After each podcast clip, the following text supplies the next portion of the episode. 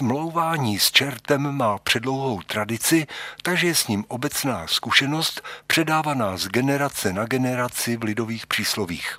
To zcela zásadní zní. Čiň čertu dobře, peklem se ti odmění. Čert, když v průběhu dějin nabízel pestré portfolio nadstandardních benefitů, aby se nakonec za projevenou důvěru vždy odvděčil člověku stejně, totiž peklem.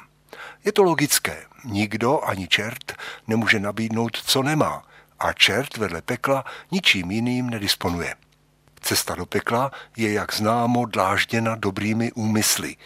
Nejedná se o nějakou sebevražednou misi, kdy ve prospěch čerta člověk rezignuje na sebe sama. Do čertovy péče se člověk svěřuje v naději, že čert dobře poslouží a na peklo třeba nedojde, anebo že peklo nebude tak špatné, jak se o něm tvrdí. A najdou se lidé, kteří mají pro peklo slabost, kterým přijde akční, nabízející adrenalinovou zábavu po vyražení. Čert není nutně podvodníkem.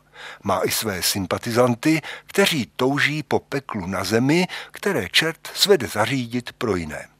Zvláštním případem jsou pak napravení čerti, u kterých se předpokládají andělské motivy.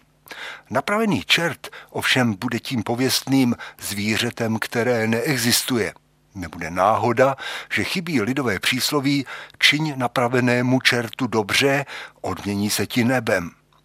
Nebe nemá asistence čerta zapotřebí, vystačí si s anděly, které nelze korumpovat.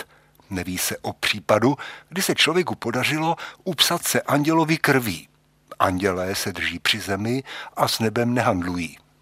Smlouvání s čertem dnes probíhá online, distančně, virtuálně a rovněž kdykoliv, neboť čert, jak známo, nikdy nespí. Moderní forma úpisu je pro čerta komfortnější, verbuje oběti neosobně, diskrétně, odmění se nicméně po staru, peklem. Dnešní čert není žádný troškař.